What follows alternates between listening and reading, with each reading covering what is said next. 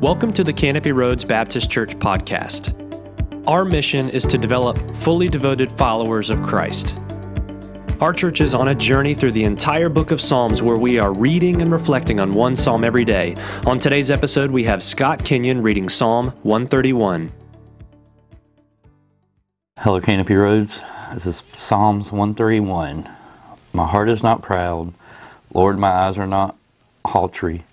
I do not concern myself with great matters or things too wonderful for me.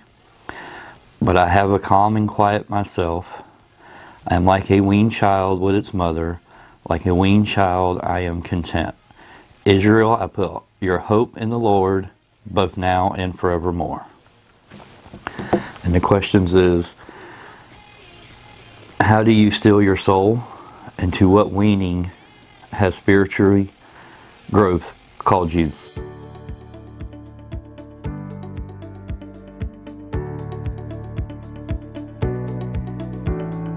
We hope this message was encouraging to you. If you would like this kind of content delivered directly to you, consider subscribing to our channel. If you'd like more information about our church, please visit us on the web at canopyroads.org.